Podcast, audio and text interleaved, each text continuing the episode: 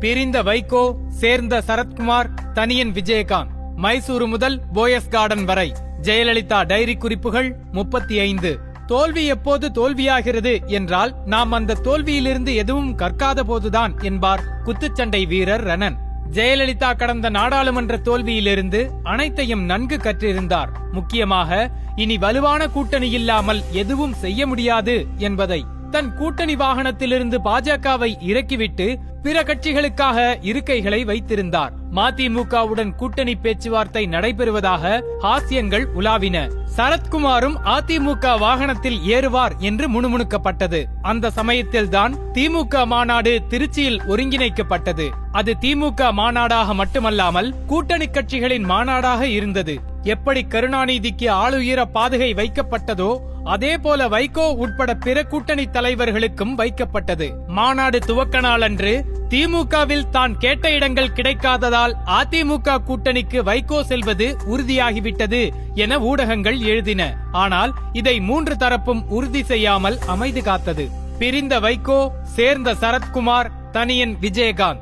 மாநாட்டுக்காக திருச்சி வந்த கருணாநிதியிடம் இது குறித்து நிருபர்கள் கேட்டார்கள். அவர் கோபமாக இவ்வளவுதான் ஒதுக்க முடியும். அவர் செல்வதாக இருந்தால் செல்லட்டும் என்ற தொனியில் பேசிவிட்டார். உடனடியாக வைகோவுக்கு இந்த தகவலை மதிமுகவினர் எடுத்து கூறினர். அதுவரையிலும் அதிமுகவுடன் திரைமறைவாக மேற்கொள்ளப்பட்ட கூட்டணி பேரங்கள் இதன் பின் வெளிப்படையாக நடைபெறத் தொடங்கியது. பத்தொன்பது மாதங்கள் ஜெயலலிதா தன்னை பொடா சட்டத்தின் கீழ் சிறையில் வைத்ததையெல்லாம் மறந்துவிட்டு அவருடன் இன்முகத்துடன் கைகுலுக்கினார் வைகோ. திமுக மாநாட்டின் கடைசி நாளன்று அங்கு வைக்கப்பட்டிருந்த வைகோ பதாகைகள் கொளுத்தப்பட்டன.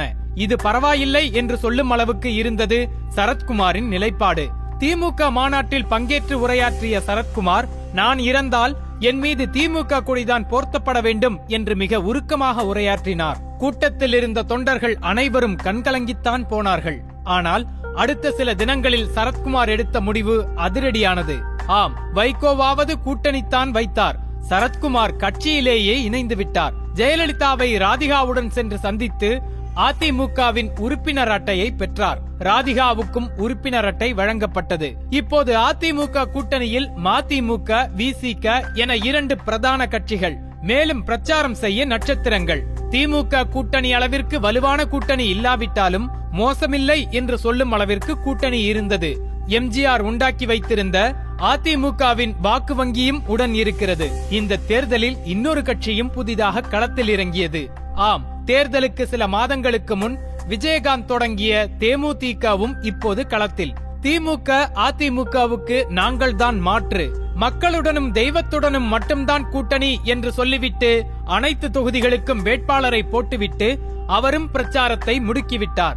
இப்படியாக தேர்தல் பிரச்சாரம் தொடங்கியது. இவர்கள் கொப்பளித்த வார்த்தைகளின் உஷ்ணத்தில் களம் சூடாகியது. கருணாநிதியின் இலவச அஸ்திரம். நாடாளுமன்ற தேர்தல் சமயத்தில் இருந்த எந்த மோசமான பிம்பமும் இப்போது ஜெயலலிதாவுக்கு இல்லை. கூட்டணியில் கட்சிகளின் எண்ணிக்கை மாறுபட்டாலும் ஏறத்தாழ ஒரே பலத்துடன் தான் தேர்தலை சந்திக்கப் போகிறோம் என்பதை உணரத் தொடங்கினார் கருணாநிதி. ஆக ஜெயலலிதாவை வீழ்த்த கூட்டணி மட்டும் போதாது. வேறு அஸ்திரங்களும் தேவை என்று எண்ணிய கருணாநிதி வடிவமைத்ததுதான் இலவச அஸ்திரம் ஆம் இரண்டு ரூபாய்க்கு அரிசி இலவச தொலைக்காட்சி இரண்டு ஏக்கர் நிலம் கேஸ் இணைப்பு என அவரின் தேர்தல் அறிக்கை இலவசங்களால் நிரம்பி வழிந்தது.